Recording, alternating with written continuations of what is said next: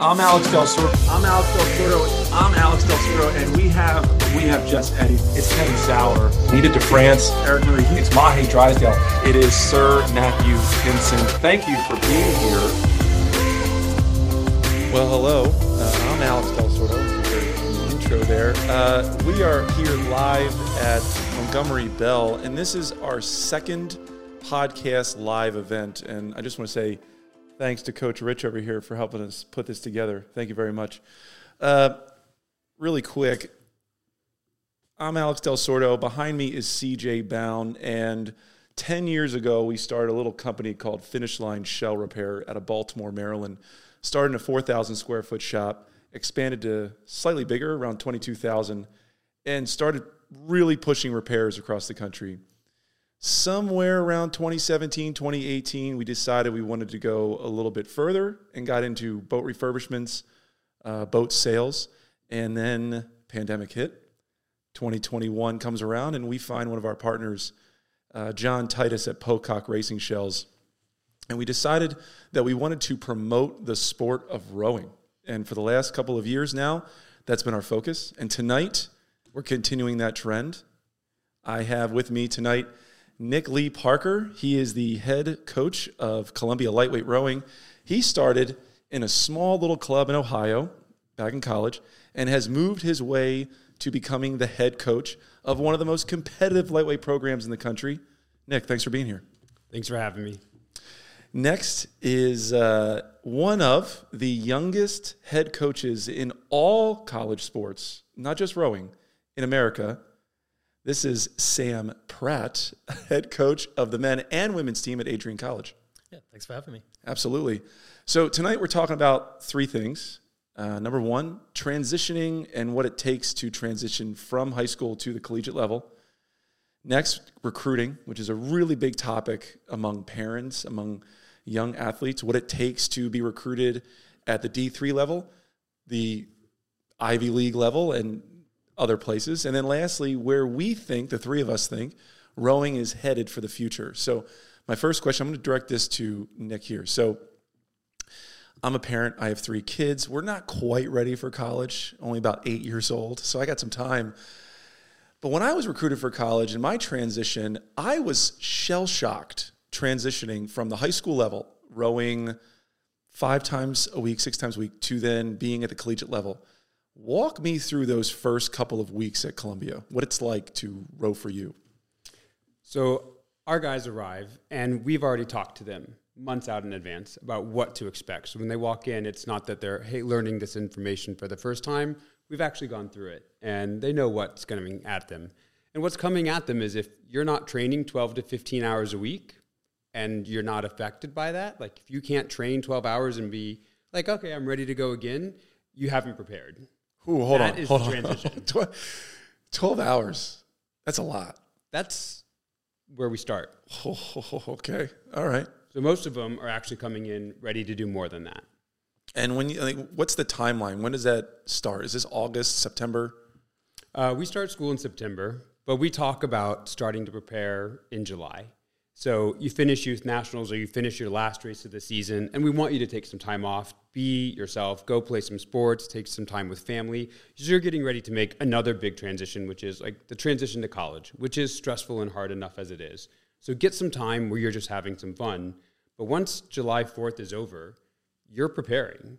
You are getting ready for that kind of workload, and you have to be thoughtful about it. So there is a timeline to it, but we also kind of walk everyone through it, and here's how much of different kind of intensity work you mm-hmm. need to be doing in order to be ready for that. How about how about at the Division three? I mean, Adrian College, Division three rowing. How much different is that to what Nick just said? I mean, it's it's similar and there's differences. I mean, so obviously there's still going to be a, a, little bit of a step up um, of you know from the high school level. You know, we're still doing you know six days a week. You know, we're adding in some extra lifts, adding in some extra ergs, that kind of stuff. But you know, typically for us, we tend to you know sort of ease freshmen into it a little more. You know, during the first couple of weeks, we probably won't have them do the the lifts on top of what we're doing as well. You know, we won't have them do the extra erg just so they can get used to the workload of college, used to what it's like. You know, for some kids living away from home for the first time. Um, you know, dorm life. college life, you know, being in charge of your own schedule, all that kind of stuff, because there is a transition there. And I So training on top is difficult. So I don't know what year it was when IRA level schools got rid of freshman rowing. Yeah, the 2013 season was the very first season. I think that is the worst thing they could have ever done, right? Because I think I think 18 year old men or women really do need to experience a freshman lifestyle. Do they get that at Columbia? without you don't get that but you do get other things that are similar right? You get a bond in with the team and we had to restructure how we work the team so that would work. So we get groups of people together and we have like teams. It's like when we load the trailer we're like ah team one and two you guys are loading the trailer. And they know who that is. They have a group of people to go to. It is different. It is, it is really different. Um, but it's really make it's made it more important to develop a really good team culture and have fun with the entire team because you don't get that really closeness we do find that you get a lot of great interaction once boats are selected later on in the spring and the freshmen having access to a junior or senior who knows what they're doing and especially if you're a really talented freshman you're sitting here going okay this guy's gone to u23 worlds and you're getting to learn from him in your first year so you get a different experience and it's not worse it's not better it's very much different. Have you, uh, I don't know, have you experienced as a coach someone who just wasn't ready for college? And what did you do about that? Did you help him or her out? I mean, there's there's always going to be some people who, you know, weren't necessarily expecting what they got from college. Um, I do think, you know, you can help a lot of those people through it. If their heart really isn't in it, then it's not in it, and they're not going to do it. But you know, if they want to improve, if they want to, you know, be a part of the team anyway, you can certainly ease them into it a little more. You can spend some more time on getting them ready for it. And you know, I think you know, I disagree with you on, on freshman rowing being removed as being the worst thing that could have been done. You know, I, I think, um, you know, we have a lot of kids come in asking us, um, oh, am I going to have to row with freshmen when I come in? they want to they, they want to come in and they want to be competitive immediately. They want to be able to show, hey, I can hang with the big dogs in seniors and juniors, you know. And I think, you know, certainly I think kids can get really frustrated when they're not with the the main group, but also you still do get novice events. You know, you still do put out novice fours and novice eights in the fall. So I think the big problem I keep running into, where I keep coming back to this concern about it, is that the pool of athletes we're getting in collegiate sports, especially for men's rowing, without the walk-on novice freshman rowing experience, is different. And it's not always better. And we're missing out on some great athletes who would add a lot to our sport because we don't have it. Flip side, we couldn't do that at Columbia with our roster, with all of the other limitations. Having a freshman team for us was very, very difficult.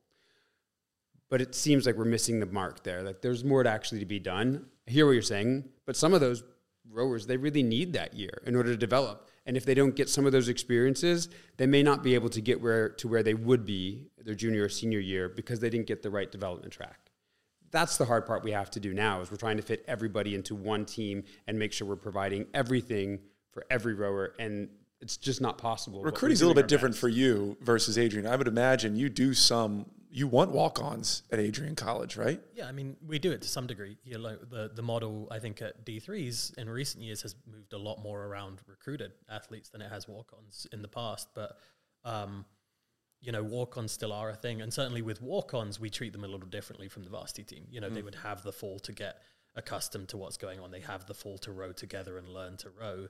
But if you're a freshman and we've recruited you out of high school, the expectation is you come in and you're able to hang with the varsity. You know, maybe not be the best guy there immediately because we're not expecting, you know, you to come in and be a record breaker of the, of the school immediately. But, um, you know, come in and be able to train with them and, you know, learn from them and, and sort of hang with the best guys on the team. All right. So, you know, I had a mom ask me last time we did this um, student athlete.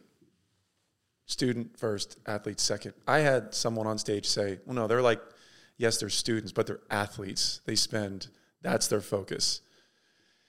So, students students first. students first. School, especially at our institution, school's tough. Like it's Now, is that a, is that a, it- okay, hold on. So, is that because there's parents in the room and there's kids here and you're like, you know, I'm to, and then it's being recorded, by the way? Everybody, Or- you can ask the team. They will say your priorities are school, rowing, and anything else you want to do with your time. And you're going to have semesters where you have school done, rowing done, and you have free time. And then you're going to have semesters where you have school, rowing, and you don't have any free time. Your junior year, that's pretty much what everybody's junior year of college is school, rowing, and every once in a while you're like, oh my gosh, I went out and got to hang out with my friends till like 8 p.m. and then I went home to study. Yeah. right? That's that's junior year for a lot of our athletes. But you can ask them, and they'll tell you the same thing. Test me. I, I am going to test you. Uh, so, Sam, when you you graduated college only a couple of years ago, uh, does Adrian follow that? I mean, do you feel that way as well? Yeah, I mean, I think that's like you know, I think there's some institutions that are different, but certainly at the D three level, it's your the idea is you're meant to be a student athlete. You know, you're a student first, you're an athlete second. You know, one of the big things I say to say to my kids on on week one, and I re-emphasize it throughout the year, is there's no such thing as a class and rowing conflict. If the class conflicts with rowing, you go to the class and we'll figure out the rowing later. I went to the wrong school because it was rowing first, always. It's class second. Um, is there a cutoff for grades? Someone asked that to me the other day too. Like, if my student is getting a D or a C, are they just not on that team until it's up? I'm not even joking with you. On the way here, I got a text message from a professor with whom I'm friends at Columbia about students on my team in his class and what was going on. And wow. it was a great day. There was like, I'm really pleased with how this is going. They've been awesome to have in our class. Professors, coaches, everybody is there committed to these students, right? And then when you're, you're a student, you're a student athlete, we are committed to that. And there's a lot of conversation. And so you're going to find that everywhere you go. Like I, it's sorry. No, yeah. go. I, I, I think the model is meant to be like we're not just trying to make good rowers; we're trying to make good people. You know, that's that's kind of what the point of education is. And you know, if that's just being nothing but a rower and not doing anything else with your time, then why are you at college? Why would you not just go and row at a club somewhere? The grades are important. I'm going to come back to this grades. You have to get grades because if the grades start slipping, like I could have got this text message the opposite way, and I would have been like, "So, uh, Johnny, uh, we'll see you next week because you have some stuff to get done." Like it's a real thing. Like if you can't perform in class, like we're going to push you out of practice. When I was a coach in high school, I uh, I was the opposite of that. I because I, I cared. I was so narrow minded, right? I was so focused on the varsity eight winning have you run into a situation where you had to tell the boat and the kid tell the boat, hey, Johnny's he's flunking right now. He can't row. Like, are you willing to sacrifice a fast eight? What you're really asking is, am I going to win at all cost? Yes. Is that who I am? And I'm not. Because for the rest of your life, you're going to remember that I put someone in a terrible place. They failed out of a class in order to go to a race. Then they couldn't come back and row the next year. Then they're not graduating with their friends. I don't want to be that person for somebody else's life. That's that's not who we're supposed to be as coaches. We're actually supposed to help you get through this. And if the guys aren't strong enough in order to have two or three practices without somebody in the boat, somebody else filling in, like then we're not in a position to win anyway. Sure. Uh, Sam, what's your biggest piece of advice for some of the juniors out here, seniors that are going to be getting into college here in the next, say, six, seven months? I mean, I think I think the biggest thing is be proactive and be communicative. You know, I, I think, you know, as college coaches, we're talking to a lot of potential recruits. You know, we're talking to a lot of people at any one time. And if you're the kid who is checking their emails once every six months, who's, you know, not reaching out ever, you know, you're the kid who slips through the cracks and who you know, we assume is not interested. Whereas if you're the kid who, as soon as we send you an email, you're right back at it and you're you're responding, or you're reaching out first, even, um, you know, then the message we get loud and clear is you're interested in coming here, therefore we're interested in you coming here. You know, we we want you to be at somewhere that you'll enjoy, and clearly that's here. If you're keen on responding to us and keen on on being an active part of this, you know, the the worst thing for a college coach is when you're having a recruit with a conversation, uh, a conversation with a recruit, sorry, and uh, and they're just not participating in it, and you're having to lead the conversation along every step of the way because the sense you get is they don't really want to be. So that's transitioning to recruiting. So, Nick, I ask this. I, I sit down with a lot of college coaches, and they seem to just get away from this response. And you know where I'm going right now. I know. So, so, so many parents and so many athletes, they want to know what are the scores they need to hit to get to college, to be recruited by a top level program or a second or third tier program? So I'll speak for what I know, which is super competitive lightweight programs. And that is if you have not broken 630, it's going to be difficult to be recruited. Unless you are like the magic person who's like, I weigh 143 pounds and I went 632, 633. You're a very special diamond in the rough, and you actually have a lot more cachet than you might believe. How much does the erg matter in the whole scope of recruiting? It's significant. It gives us a really good window into the kind of work that you can perform. It doesn't tell us about everything else. A lot of this is true. A lot of rowers can break 630. Pretty much everybody, if you were to commit to it, not you can get there, mm-hmm. right? But then there's everything else. So when we look at the erg score, it's like, okay, now you've passed this lens. Now we're going to start getting into know a lot more about you and make sure are you going to be a good fit with our team, the school. So all those other things add up to be much more significant than the erg, but this is like a it's like a window. You have to clear it in order to get into the other conversation. I see you smiling over here. Go ahead. I mean, it's almost it's for the same reason, but almost the opposite thing for us. Where you know you say, um, you know, the erg is important because it gives a window into what they can do, and um, you know, for us, um, and and what you said was, you know, and almost anyone can break six thirty, and so for us as a D three college, we're looking for potential, and so it's more important that a guy is going to fit with the culture and is going to come in and be really driven and push the team on and, and be a part of that culture because we can teach them to go fast. You know, so we can this is you're not wrong, but here's what I would. It, I'm going to talk to 50 prospects who can go that fast, but I'm, we're only bringing in eight to 10. So what separates you out from the others who are hitting the numbers, getting the performance standards, and doing the work? And again, kind of the difference with D3, you know, we don't have those slots per se. You know, they're they're coming in on their own merit to some degree. You know, we can lean a little bit, but we're not going to provide you know a scholarship. We're not going to say we need this kid. We're going to say this is a great kid. We've been talking to them for a while. They'd fit really well here, and you know the rest is kind of up to them and what they've done through through high school. I, are there other barometers? Because I, you know we we all have seen this, right? So many kids get nervous about the 2K. Hell, I get nervous about the 2K. Maybe I don't perform very well in a 2K. Are there other things, other measures that you look for in an athlete? Most of the time, if if you can show me a lot of results from a pair, a double, a single, and you are consistently. Oh, let's get into that. Hold on, let's get into that I because there's so many programs. There. There's so many programs that don't do those kind of things, right? Well, th- that is a. They only have the eight, maybe the four. But they're they're restricted because of the size. Yeah, you're right. So we can't, but we're trying to find a window where everybody from a different type of program can get the work done, do the compete at a level where they can show that they can compete at this level. How about multiple sport athletes? Right. Love it. Love it.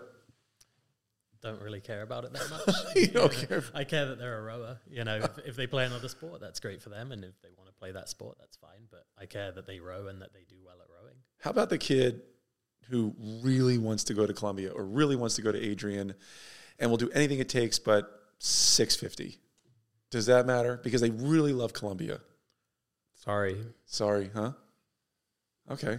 hold on. But see, if, if I said, yeah, I'm going to take you, Timmy, sure, you come in.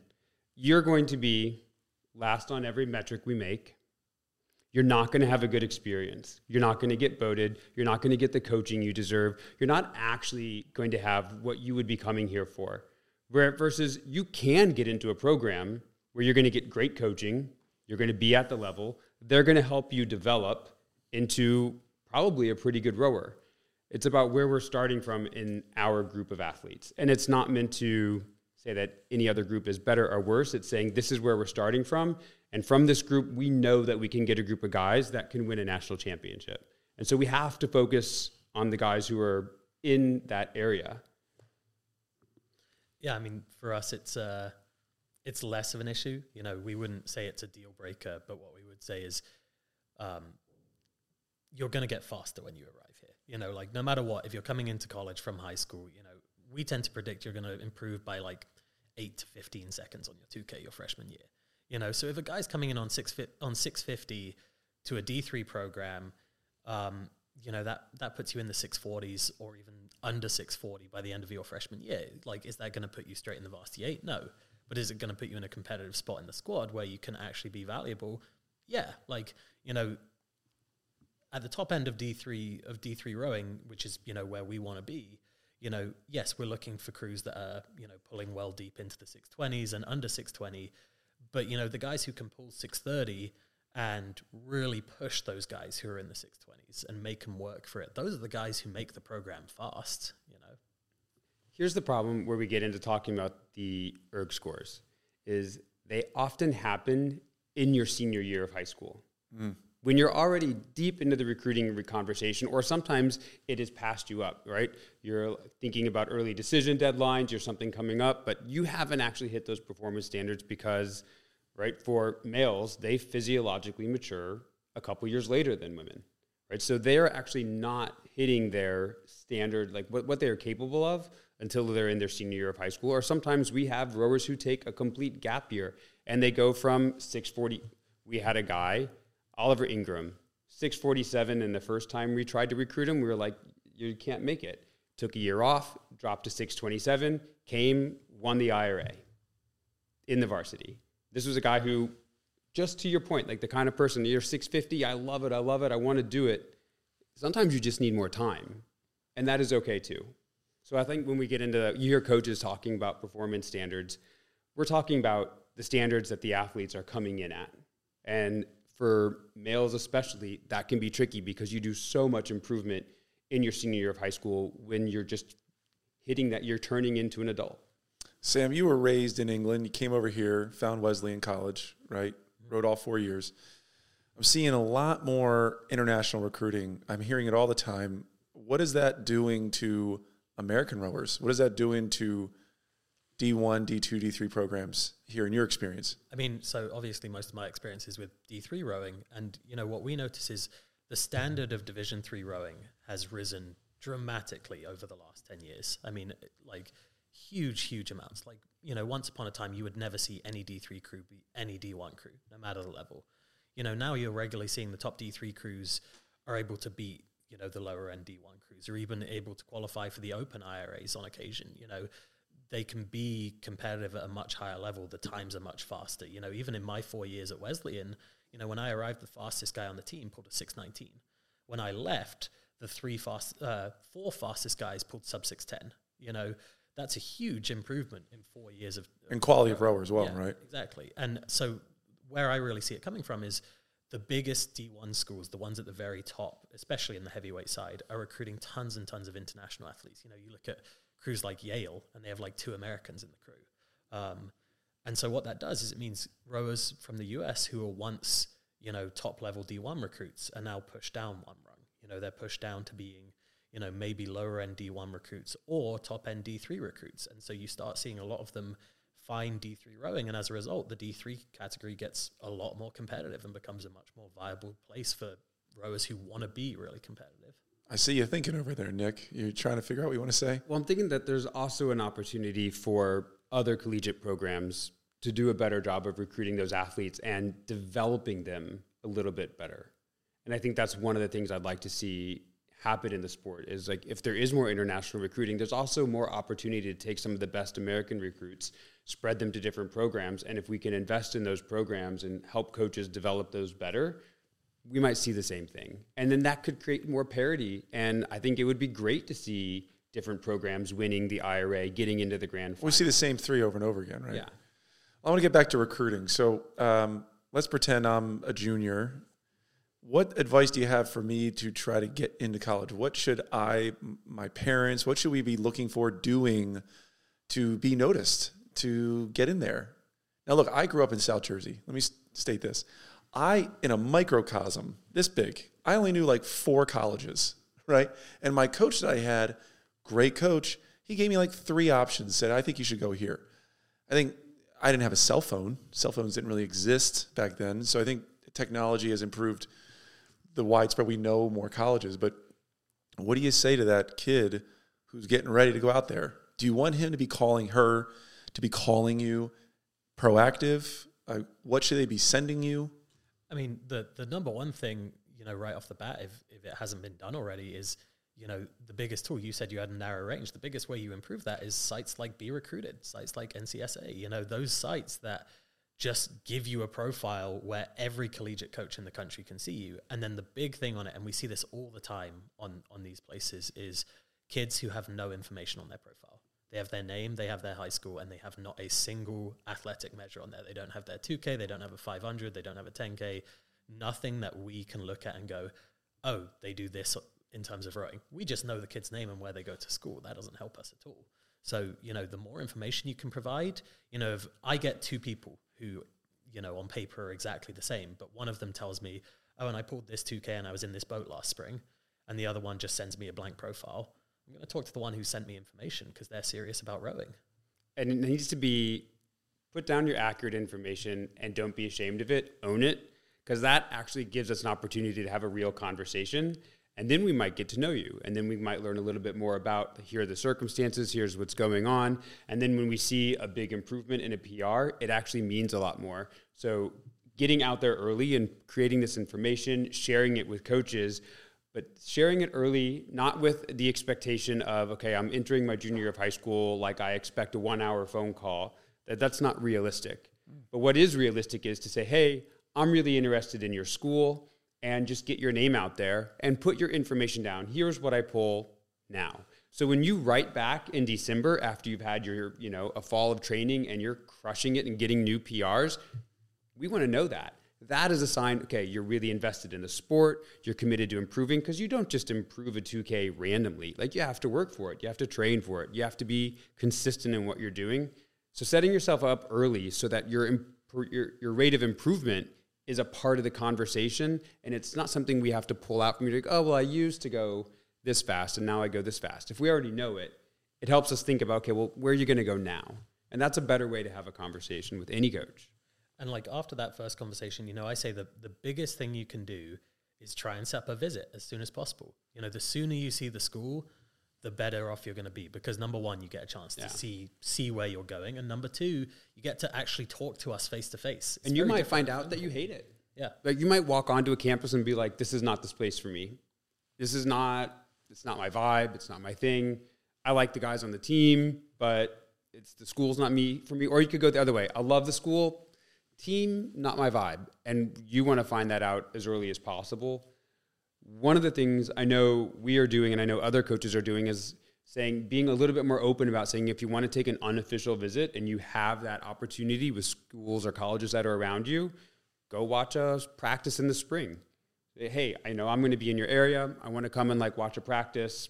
Okay, like I don't mind having anybody. I didn't know that was a thing. I didn't even yeah. know that was a thing right? So if it's, if it are there are schools that are local to you, or if you're doing a college tour and you can set it up and you can message the coaches ahead of time, the easiest thing for you to do with the coaches, I'm going to be at your school on April 4th. I'd love to ride in the launch. Is that possible?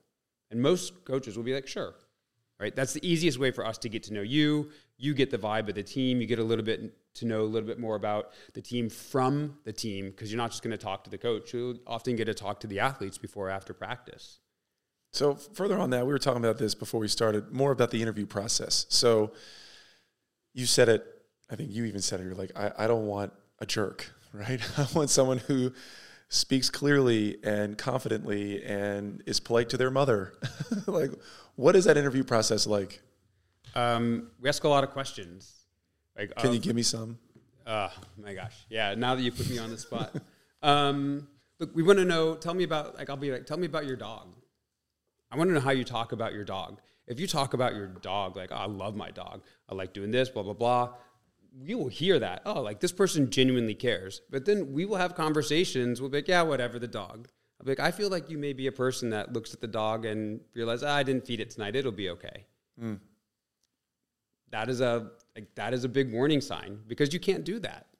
Like yeah. that is not what you can do as part of a team. If you want to be a competitive member of a team, you want to win, you've got to be dialed into it. Mm. How about the interview process at Adrian?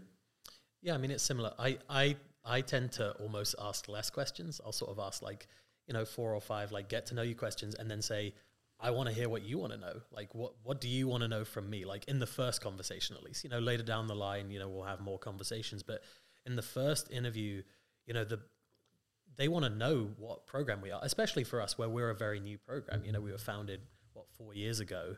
You know they don't necessarily know what we're about or what we're doing. So, And there are a lot of questions that high school kids have that they never find out anywhere else except from coaches. The other important part of that is to, like, and anytime we get to sit down and have one of these conversations, one of my main things is I want to talk to a prospect like they're an adult because they are. This is they are preparing to make an adult decision. Here's where I want to go. Here's what I'm interested in studying. You're an adult. And so it's really important for me to also sit down and say, hey, I want to get to know you. Just like I would, do you want to be like, you know, my friend? And the coaches and athletes, it's not a friendship per se, but it is an important relationship. And we were talking about this, that it's one of the most consistent relationships you're going to have for four years while you're in college. Like you will know your coach more than you know any of your professors or any of your other advisors, and you're going to be back and forth. And so you want to make sure that there's a good working relationship there, that I can push you, I can challenge you, you can do the same. Like we want to get better, and so we need to be able to have that dialogue. So I, you know, I said earlier, I have three kids, and I like this is so funny. Maybe some parents out there can agree with me. At 18, I don't think you're an adult at all. so like I want to control that that movement. I could I can totally understand it. I could totally understand how parents or even kids they're just not ready to make such a big decision. They get really bogged down by it. They get nervous about it. But I can see you thinking. I, I think at the same time, though, you know, yes, they're still young, but on the other hand, next year they're going to go to college and they're not going to have parents there to tell them what to do. They're not going to have you know a set structure of classes and whatever. They're not going to be able to go home after the end of the day. In most cases, you know, there's rare exceptions, but um, you know they're going to be living on their own on a campus with these people you know so it's important that they're they're going somewhere that they feel comfortable first and foremost and that they can work first and foremost how much are the parents involved in the interview process in that, that very beginning getting to know the kid and the athlete usually not in the very very beginning but usually by the end we would like to have met mom or dad talk to them um, make sure that they also know who we are as coaches right? So like one of my things when I talk to parents is like, you know, if John says, "Yeah, coach really isn't pushing me that hard anymore," that should be a warning sign to you. Right? That's not like a oh, must be like doing everything right. No, no, no. Must be doing some things wrong. So is John disengaged? What's going on? So we have a conversation with the parents so they can understand a bit about how we work that pushing and challenging is part of our culture, is part of what we do. How about uh, having their coaches involved in the process? I mean, are you looking for some high school coaches to come out there and say, "Man, you really need to take a look at this kid"? Okay, if a high school coach comes, I'm going to jump on this one, but then I want if a high school coach calls and says, "You need to take a look at this kid," that high school coach is putting their credibility on the line with that conversation, and so I will go take a look at it. Mm. Because if the kid, then I'm like, what are we talking about? This this person is not going to be able to perform within our program standards. That's an important conversation for me to have with the coach. So yes, I like that because most of the time when that happens, coaches call, this is a guy you should really take a look at. Okay. And most of the time, they're right. But that's important. So when coaches get involved, it's because like there's a specific reason. Yeah, and I, I don't think it happens that often that a, a high school coach comes to It doesn't you. at all? a high school coach comes to you and says, you need to take a look at this kid. It happens more often the other way around, where you're not quite sure on the kid, where you're not sure. Maybe maybe you Agreed. like the score they're pulling. Maybe you think they'd fit in pretty well, but just something about them you're not quite sure. And so you go to that coach and you say, "What's he like at practice? You know, like you know, how does he behave with the team? What's he like for the culture? You know, that's that's something that you can't get from the from the kid or from the parents because obviously they the parents think the world of their kid and they're going to tell you that and the kid thinks that they're doing great so i want to move into the future of rowing now it's a broad statement right but so like where i sit right now my my dream my goal is to get every single person in a boat. Like i just i want more and more of it. Um, what are you seeing in manhattan? What are you seeing in new york? There's a lot going on in row new york. There's a lot happening. What are you seeing like at the younger levels? Because you have to be in the pulse of rowing in New York. Yeah, I mean, I was just talking with Charlie, the VP of rowing there the other night, um, about some of the program they're doing at Row New York, and they are getting into the schools and they are finding more ways to recruit not just students in New York, but students who can be great rowers. And they're really thinking about how do we find people that they can serve, right? So in how's a rowing program, this is what I think. How do we find people who want to be great rowers who have like some of the athleticism. And we want to teach everybody how to row but we can best serve like rowing coaches rowing programs. We can best serve the people who want to be great rowers and are built for it. It doesn't mean we don't want to include everyone but really making that a focus and trying to target it more that's some of the changes i see happening around new york. Like let's recruit better athletes. Let's get people who really want to play basketball in one season and they can row in another one because um, they're just better set up for it. That's really hard to do. It is really rowing hard. is like lame. it's like it's it's a great sport. It's changed my life, but we a lot of people still see it lame. Now, like in England, all I can think about is Henley and the Oxford Cambridge race, and like I just think rowing is probably just the coolest sport in Great Britain and England. Am I am I wrong? Am I right? I mean, I think you were wrong until 2012, and then Britain won a whole bunch of medals in rowing, and then you know suddenly it becomes a much cooler thing. Um, but I mean, I think I think a big thing in England that's different from here is I think you know, at the, certainly at the top level in high schools in England, they train like D1 colleges train over here, you know, and you don't see that to quite the same degree at many high schools over here. But it's it's widespread in England. You know, I can think of 15, 20 high schools that are training at that level over there. Um, and you know that that's why they're getting recruited to the top you know D1 colleges over here is because they've come in already having done that training level and being that level of fitness and ready to go. How do you get the basketball players? Like I, I would love to know, Rich over here. How, how do you get the basketball player here to row? Uh, you got to get them out there on the water and just to experience it. You got to find a way to get somebody in a boat and figure out what it's like. And for some of them, they're going to be like, actually, this is great. And for others, they're going to say, this is not for me. And that's okay. You're going to have a bunch of misses, but finding a way to provide an opportunity for them to get in a boat, even if it's a barge, something, you know, and to try to do it at a younger age, seventh and eighth grade, like take a four week rowing course, get out there and just get some exposure, and let's provide those opportunities to get involved. How'd you find it when you were in England? Competitive. Um, you know, I, I basically I went out. You know, I was a tennis player when I when I started rowing. Before I started rowing, and and basically, you know, the head of rowing just saw me and went, "He's big. I want him," and then just hounded me about it. Um, you know, for for weeks until I tried it, and then I got on the water once and I loved it. You know, and I was like, "This is mine now. Like I'm doing this." So I want you to tell a story about your first week at Ohio State because I think that is such a perfect story of like finding rowing and, and like jumping feet first. Yeah, so um, I walked onto this club team, and there was like 140 guys trying out, and so they decided, you know, we're going to make this really tough because we need some guys to quit. We can't coach 140 guys. And so we did a 2K. And so we're getting ready to do this 2K. I barely know what I'm doing. I've just started to row. And there's an alum who's been hanging around the boathouse doing some training or whatever. And he's like, oh, I'll do this 2K with you guys. And he sits down right next to me. And what I don't know at the time is that this alum is Brian Volpenhein. Now hold on, hold on. Now Brian Volpenhein, do you did, raise your hand if you know who that is? wow, one person, right? So Brian Volpenhein. Don't, don't listen to this, Brian. Is yeah, no, he's going to listen. Uh, sorry, man, you're not that popular.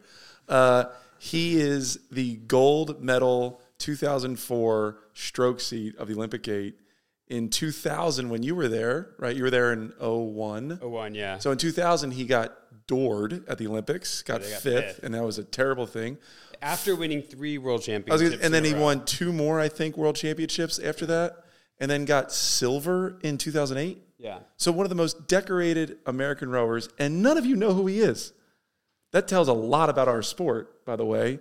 But go ahead, finish your story because I love it. So Brian, you know, Brian has this aesthetic. And if you guys ever have the fortune to meet Brian, I love how he carries himself. He is what I call a freezer head. Nothing affects him, right? Chill, cool, boom, he's there. He sits down, and I'm thinking, I don't, again, I don't know who this guy is. I don't know he's an Olympian. I'm just like, ah, okay. There's like some alum who's like washed up. yeah, you know, he had to say, you know, like, all right, so I'm just gonna go as fast as him, and I'll, it'll be fine. Like, I'll figure it out. Uh, yeah. So, guys, this didn't even last for 500 meters.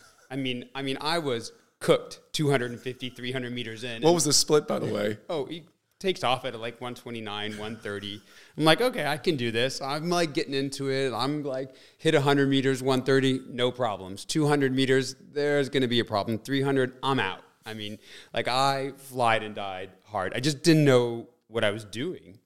Um, and so then, but then even more demoralizing is, you know, Brian pulls his 559 or, or whatever it was and has recovered in order to like cox me through the last 30 or 40 seconds of my embarrassing very first 2K. Um, but that also told me a lot about who Brian was in that moment. Like he was like, there, yeah, come on, man, like get after it. He was so encouraging. And that is actually the part of the story that I can't forget. That the part that sticks with me the most is here was this incredibly decorated rower.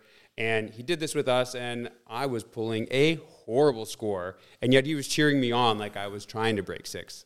So I wouldn't compare him to LeBron James, but I mean, he's like the James Harden of rowing, right? Like he really is. I mean, he's very talented. Uh, and I know there's a gentleman in here who would probably argue with me all night long. I can hear him laughing. But he is a very talented rower, and none of you know who he is.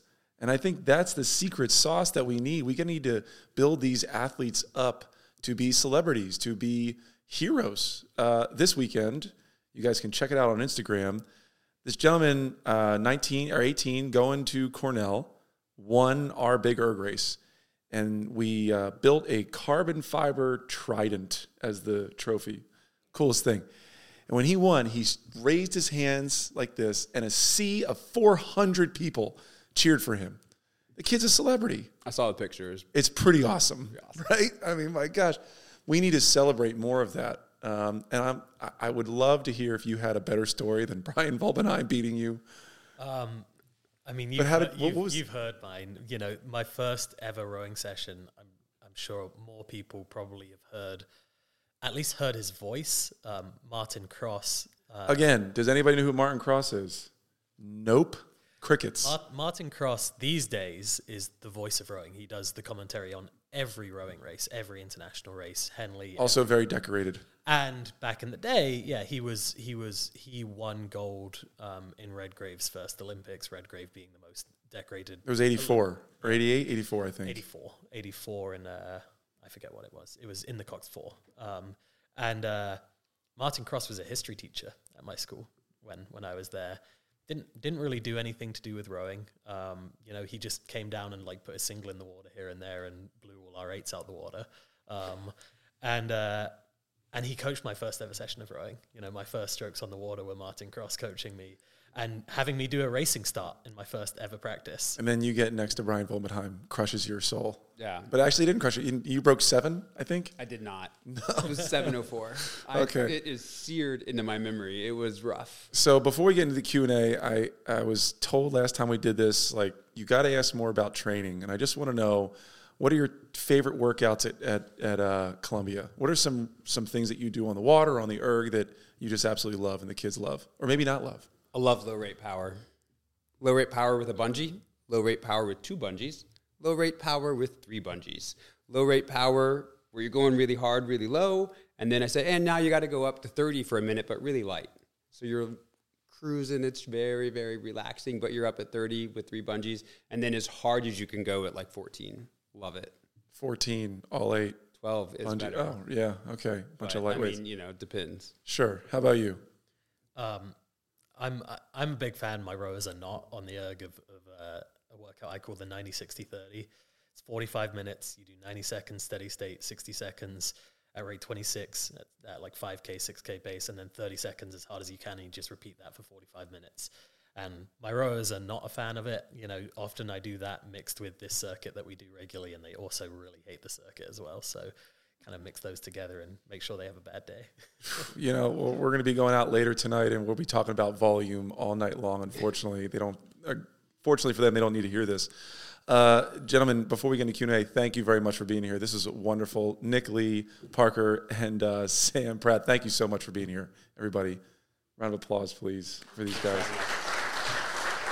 Uh, so CJ's floating around somewhere. Um, this is a Q&A session. So if there are any questions that you have for these coaches, for me, now's the time. We have a couple minutes dedicated to this. And then after, if you want to meet these coaches and come on up, you have a chance to talk to them.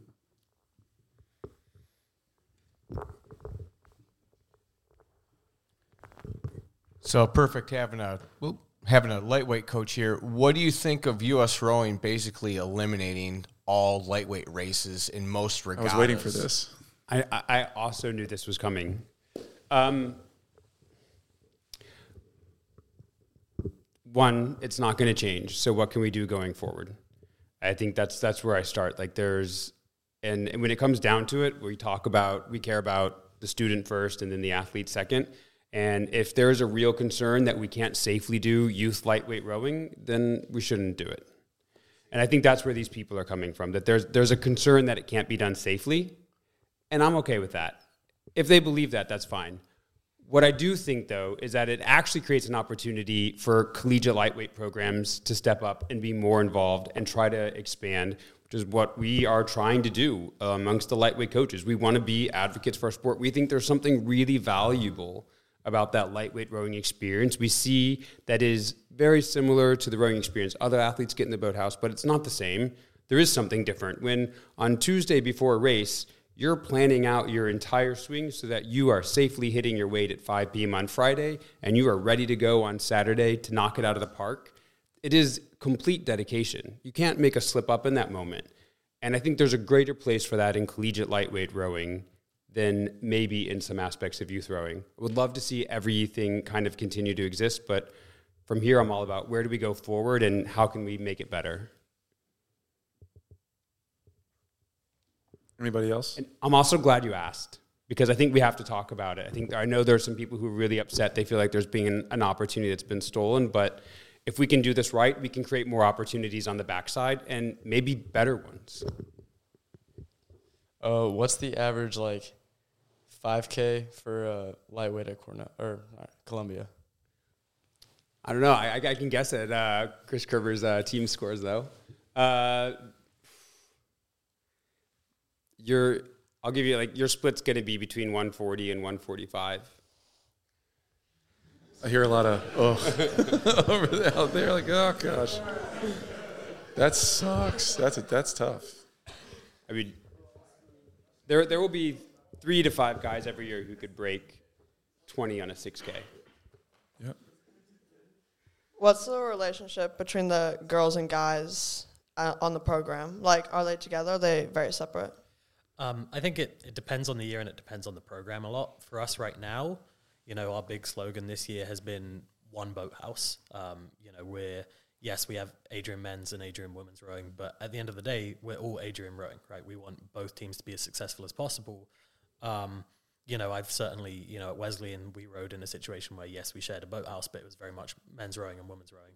I think it's I think it's great to have the teams more together. You know, it, it creates such a good atmosphere around around the boathouse where um, you know it's not just one team it's not in isolation but it really feels like you know a whole culture between the two teams and there's more support for each other and, and, and all of that kind of stuff so yeah for us it's it's it's very connected Do you have that at Columbia? I mean, we take our two training camp trips with the women's team, and it is awesome. They are better because we're there together. That's great. It took that takes work. I think for anybody, it's important to realize that that takes work, not just from the coaches, but also from the athletes. Like they're committed to that. We have another one.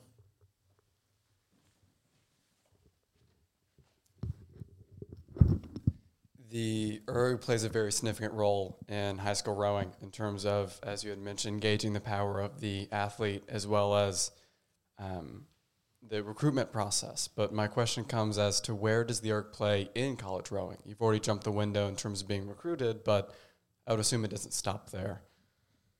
um, for us to some degree it's a tool more than it's an important thing like end of the day it doesn't matter how fast an erg you pull if you can't do it on the water it matters how fast you go on the water so yes we do a lot of erging you know especially you know for us where the lake is frozen for you know four months you know we can't be on the water constantly Boy, you're not selling Adrian College very well. but, man. That's, but it's, it's terrible.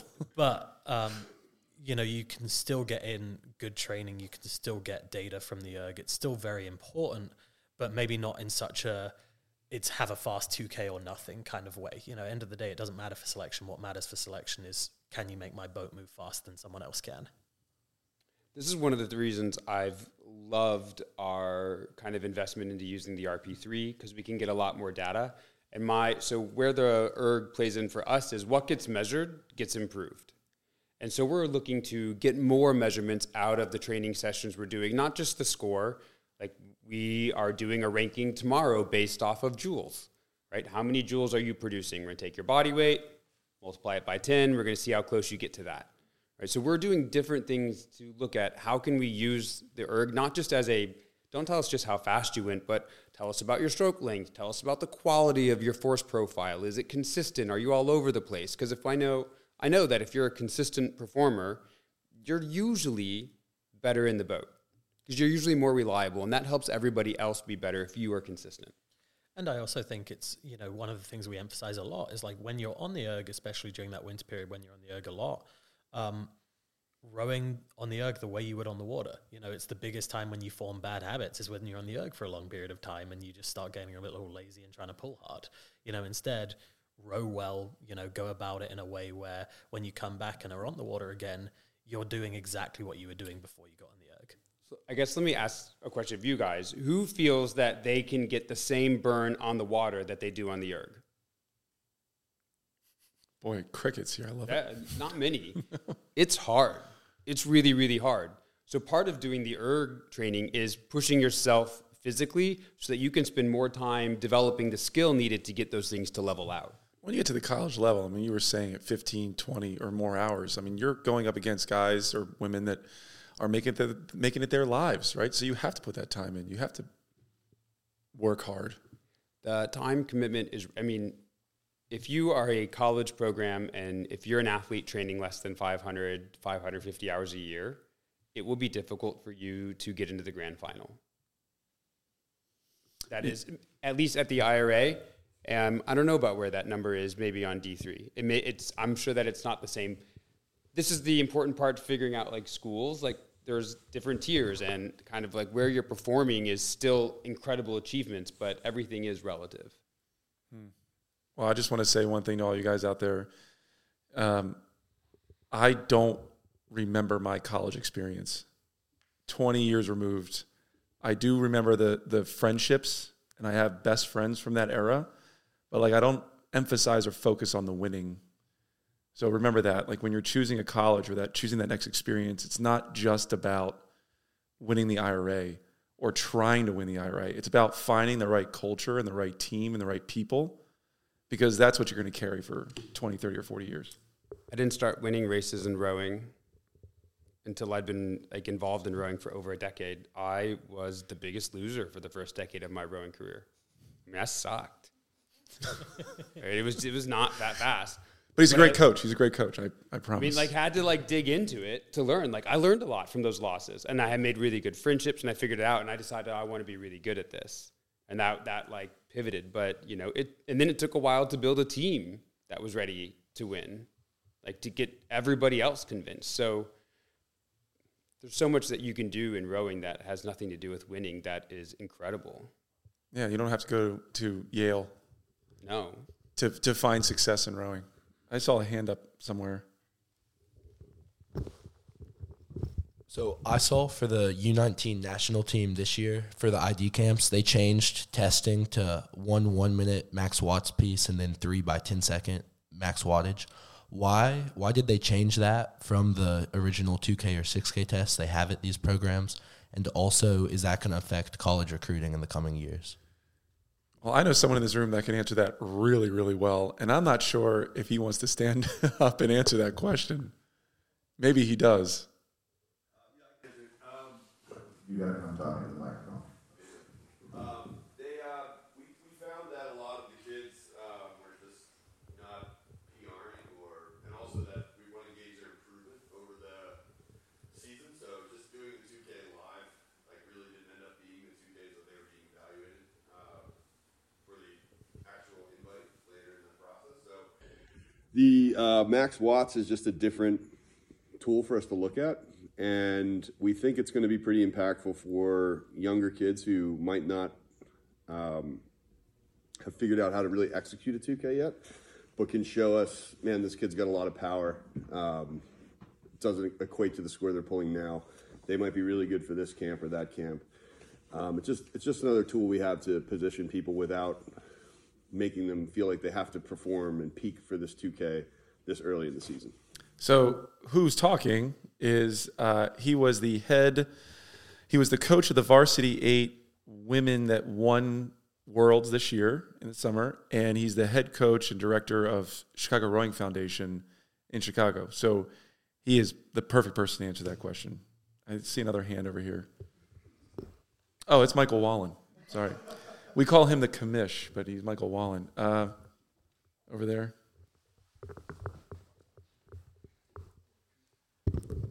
Uh, kind of on the topic of 2Ks, this goes to everybody. What's y'all's 2Ks? I'll let you go first. Now? your best. I think he wants your best. Uh, I I went. I never actually. The last 2K I did was like a 620 uh, in 2008. Uh, I think 608. Oh, I was 608. um, I it I got very stuck at 620 for a long time, and then when I first broke it, it went 614 immediately. Yeah, I said the exact same experience. What's your 2K? No pressure. Oh, no pressure. you went 608? Oh, okay. I was like, I was, I was gonna say, come talk to me after this. Look, it took it, it took a long time. There's like there's these there's two gentlemen back there that are freaks of nature. This guy in front actually is a world record holder in the men's 500 and men's 1 minute, right? So we got some some erg royalty here. Guys, it takes a long time to get good on the erg, right? And I'm telling you don't put so much pressure on it cuz I know every high school boy and girl puts a ton on it yes, it is a tool. Yes, it is a factor in recruiting. Um, but there's a story to every recruit, right? You just need to know how to tell your story. And uh, a, a thing that I forget who I was talking about it with recently, another another college coach. The 2K is a measure of how fast you are on that day, right? It's not a measure of how fast you are ever. It's a measure of where you are on that day. There are a million factors that affect a 2K, and there's a million ways you can mess up a 2K because it's long enough to do that. You know, you could not have gotten much sleep last night. You could have had a really tough class today. You could have not eaten the same amount, not drank the same amount. And all of that stuff plays a factor. So it's never a pure measurement of speed, it's a measurement of how good you were on that day. Um, and, you know, that's the way we treat it. You know, when you come to 2K, um, you know, one of the things we say after a 2K, often there's a lot of guys who are disappointed because they haven't hit the split that they envisioned hitting. They haven't hit exactly what they wanted to do. And, you know, it's, you ask them, well, how'd you sleep last night? How much did you drink today? You know, what did you eat today? And a lot of the time, the answer is, oh, well, I only got like four hours of sleep last night because I had a paper due, or oh, I had two exams today. It's like, okay, so why were you expecting to pull the fastest time you've ever pulled? You know, it's not realistic. I would just say you need to become obsessed about it. It needs to become an obsession. And there's a lot of other factors in life when you're 16 that don't allow you to make it an obsession. So don't put too much pressure on it. Are there any other questions? Oh, we got a couple now. Uh, so within your programs, like you said, your two Ks don't really matter because you're all on that same training program, and so it's just another tool.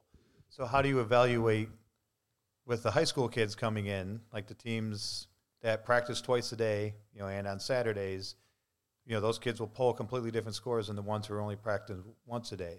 So how do you factor that in? And then with the teams that are doing the two a days, you get those recruits in, you see a higher level of burnout in those athletes in college than you do in the ones that are once a day in high school? That's a great question. Um, I think, you know, in terms of evaluation, you know, one of the things that we do all the time is, you know, every session for the first three weeks will be different boats. You know, we won't have anything close to selection, and we just write down exactly who's in what boat and who's doing who's doing what. And you know, over the course of three, four, five weeks, you start noticing trends. You know, certain people are consistently in the winning boat, certain people are consistently not. And I think the thing that's different, you know, kids who come from backgrounds where they've trained less in high school, there's just a steeper improvement curve. You know, I don't think it determines how, you know, what their ceiling's going to be by any means. I think it just determines where they're starting at.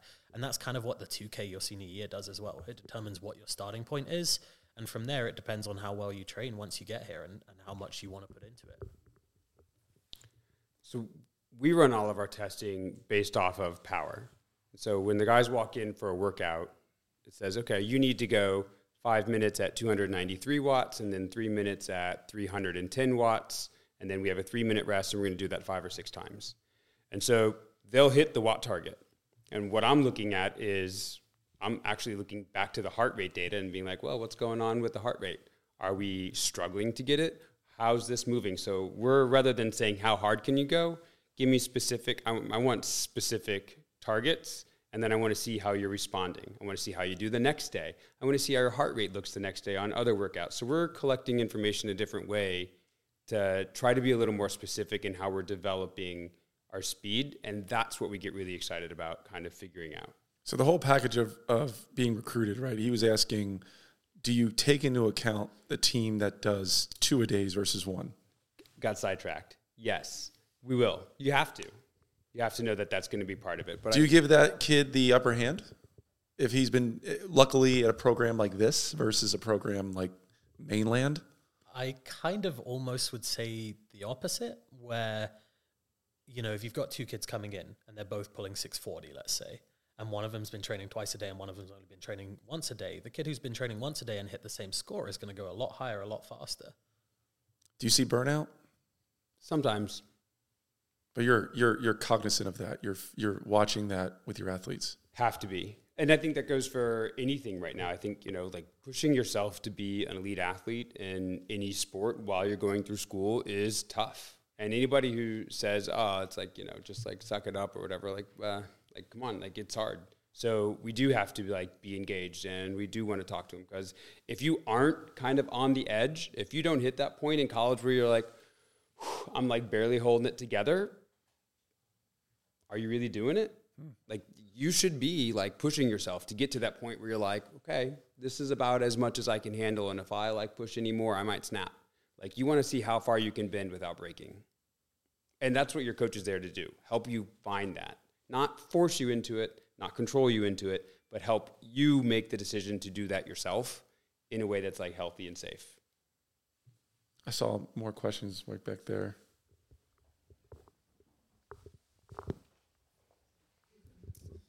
As there's one more kid back there, I know. you will you will get your turn. Uh, as former rowers and as coaches, how do you recognize uh, maybe potential isn't the right word, but as Rich Kessler had mentioned, burnout. Um, how does a student gauge what they are capable of? You had mentioned earlier that anybody can reach 630, but some people have to do harder training than others, um, and I recognize that. But um, like plateaus, that would be another thing that uh, mix into this question: plateaus and burnouts and all that. How do you truly get to where you can reach and what you want to reach? I, I think the first thing is plateaus are a normal part of training. Progress is not a linear thing, right? You're not gonna start training and just go like this, right? You're gonna you're gonna go up and down. You're gonna have days where you don't go as fast, even if you're training hard. You're gonna have days where, you know, or weeks where or months where you're not really making any improvement. That's part of the training process. You never see a linear progression. Burnout, I think, is a little different. You know, recognizing it is a lot about knowing your athlete. You know, and that's where having those conversations both with the recruit before they arrive and also once they arrive um, is really important. So you know them, you know what they're like when they are engaged and when they are feeling it, so that you can notice, okay, they're not acting the way they would normally at practice. They're not behaving the way I would expect them to under this workload. I smile a lot. So if I'm not smiling, I'm in a bad place. And I learned that my sophomore year of college that I was just in a really negative space. But then one thing that rowing teaches you is be persistent and consistent. And I got out of that. And I'm still training today. And I'm going to be racing hopefully very soon. But if you're not smiling, notice that. P- coaches notice that too. And if you're having a really bad time, you might need a little bit of a break.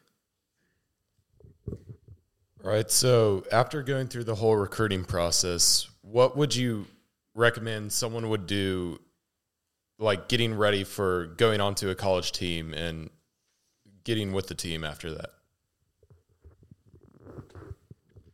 Uh, I would suggest if you know where you're going, you talk to the coach about, and you say, hey, you know, what's it going to take for me to be a competitive member of this team in the fall?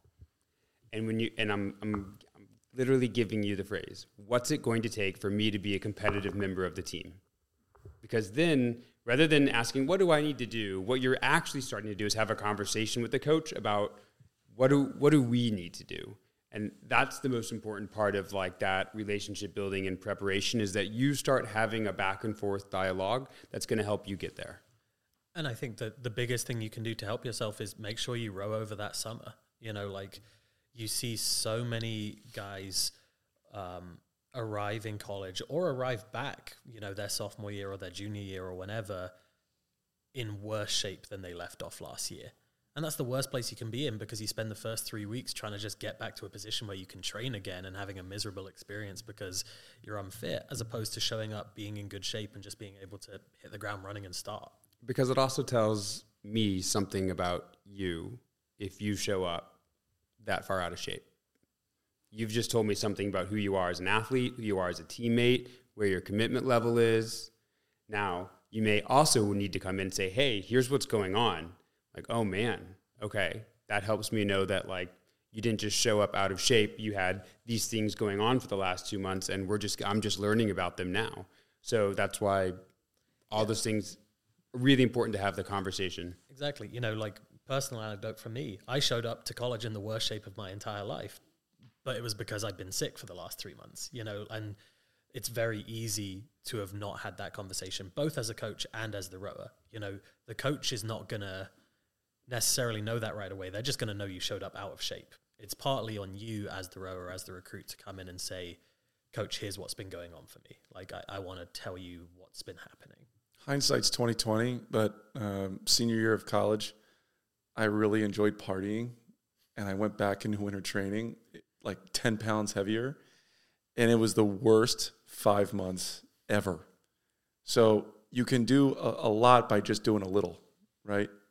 Stay in shape, but also enjoy your summer a little bit. Like go out for fun singles in a, in a single or a double, or just enjoy rowing because rowing is going to get hard when you get to college. Like they're not going to tell you that. I can tell you that. It's going to be difficult and challenging. So be a little bit prepared and smile. Any other questions? No? He's good. Well, that's it. Thank you, everyone, for being here. Appreciate it. Guys, thank you very much. I'm Alex Del Soro. I'm Alex Del Soro. I'm Alex Del Soro, and we have we have just Eddie. It's Kenny Sauer. Needed to France. Eric Murray. It's Mahe Drysdale. It is Sir Matthew Pinsent. Thank you for being here.